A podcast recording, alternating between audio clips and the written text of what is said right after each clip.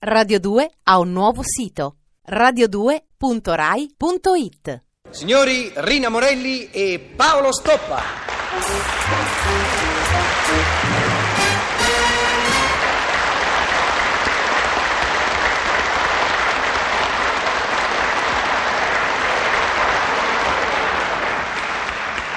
Roma Trastevere, 5 ottobre 1966. Cara Eleuterio, la casa che mi vide in fasce oggi mi vede in lacrime. Il nostro battibecco di ieri mi ha lasciato scossa e agitata. Così come mi lasciano scosse e agitate i primi piani televisivi di Ernesto G. Laura, ai quali non riesco proprio ad abituarmi. Dalla finestra vedo il lungotevere e penso che il lungotevere, in fondo, non è che la via del mare e del fiume. Penso anche che sei uno stupido, Eleuterio. Se pianti su una storia da matti solo perché ho cambiato posto all'enciclopedia. Sempre tua. Roma Parioli, 6 ottobre 1966. Cara sempre mia. La casa che ti vede in fasce e oggi ti vede in lacrime sta molto peggio di me. Ti vede. Hai fatto benissimo a tornare da tua madre. Una permanenza con lei ti allenerà. Dopodiché riuscirai a minimizzare le reazioni provocate dai primi piani di Ernesto G. Laura. Sarà anche stupido litigare perché hai cambiato posto all'enciclopedia, ma secondo me un'enciclopedia da mezzo milione, quando non sta nell'apposito scaffale, non sta al posto giusto. Ciao. Ho scritto. Tua madre ti ha sempre chiamata Angelo.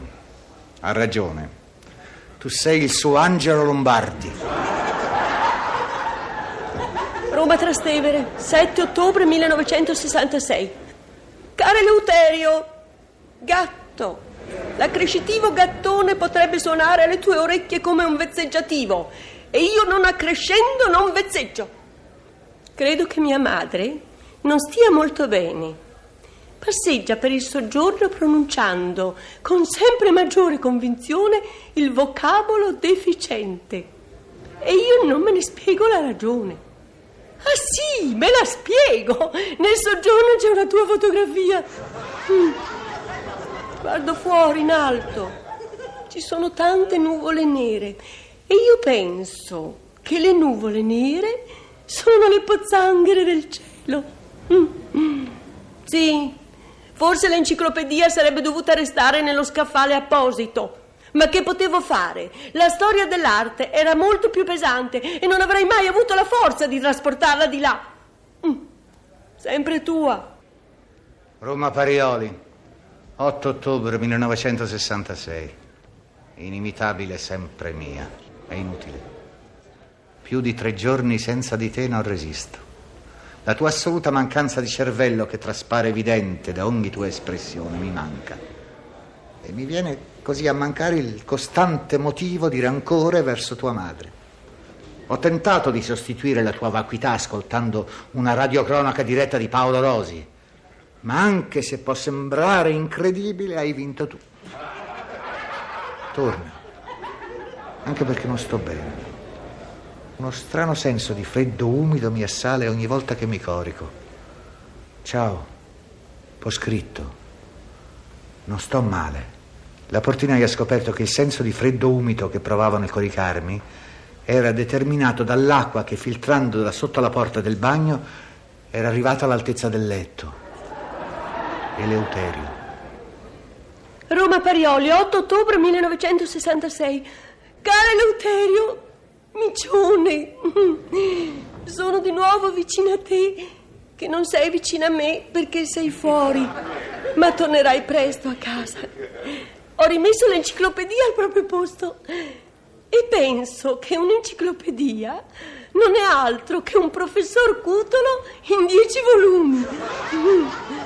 Sto pensando anche al futile motivo per il quale litigammo giorni fa. Era uno dei nostri calmi dopo cena. Tu leggevi e io ero lì che facevo le parole incrociate.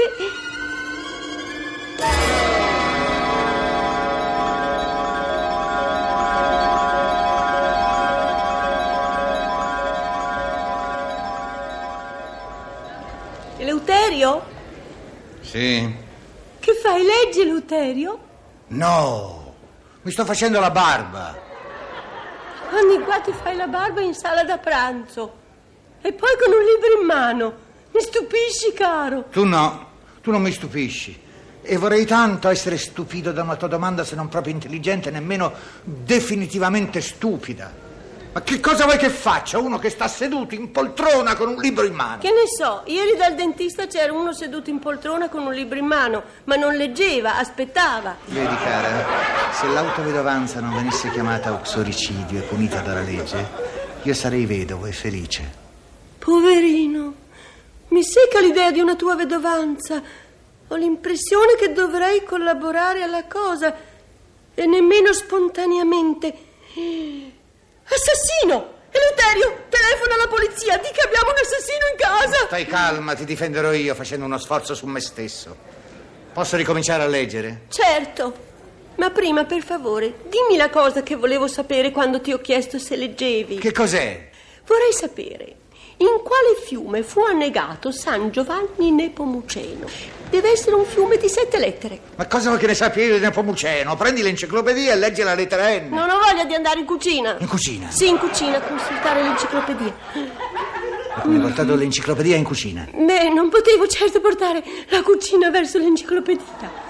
Dovevo pulire la parte alta della credenza e non ci arrivavo. Allora ho messo in terra quattro volumi, poi sopra tre volumi, poi due, poi uno e sopra l'ultimo volume ero all'altezza giusta. 4 più 3 fanno 7, più 2 9, più 1 10. Tutti e 10. Ma dico, sei impazzita?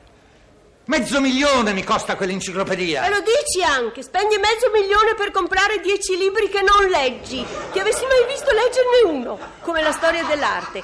Dodici volumi mai aperti. Avanti. Che cosa c'è scritto nel quarto volume? Che sei un'oca. E tu sei un... Come definiscono quelli che si divertono al dolore degli altri? Un sadici. Ecco, sei un sadico.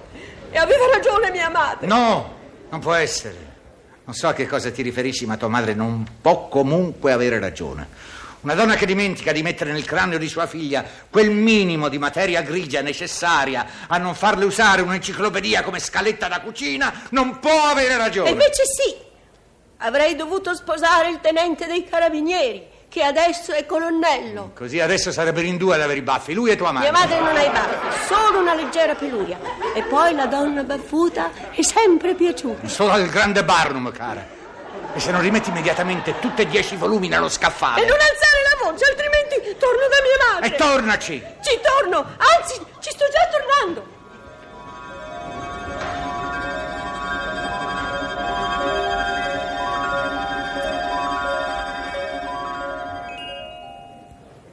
Ricordo perfettamente perché litigammo quella sera, ma tra poco, quando rientrerai, farò finta di niente. Ciao. Ciao! Ti aspettavo facendo parole incrociate. Brava. Mi sai dire, per favore, in quale fiume fu annegato San Giovanni Nepomuceno? Deve essere un fiume di sette lettere.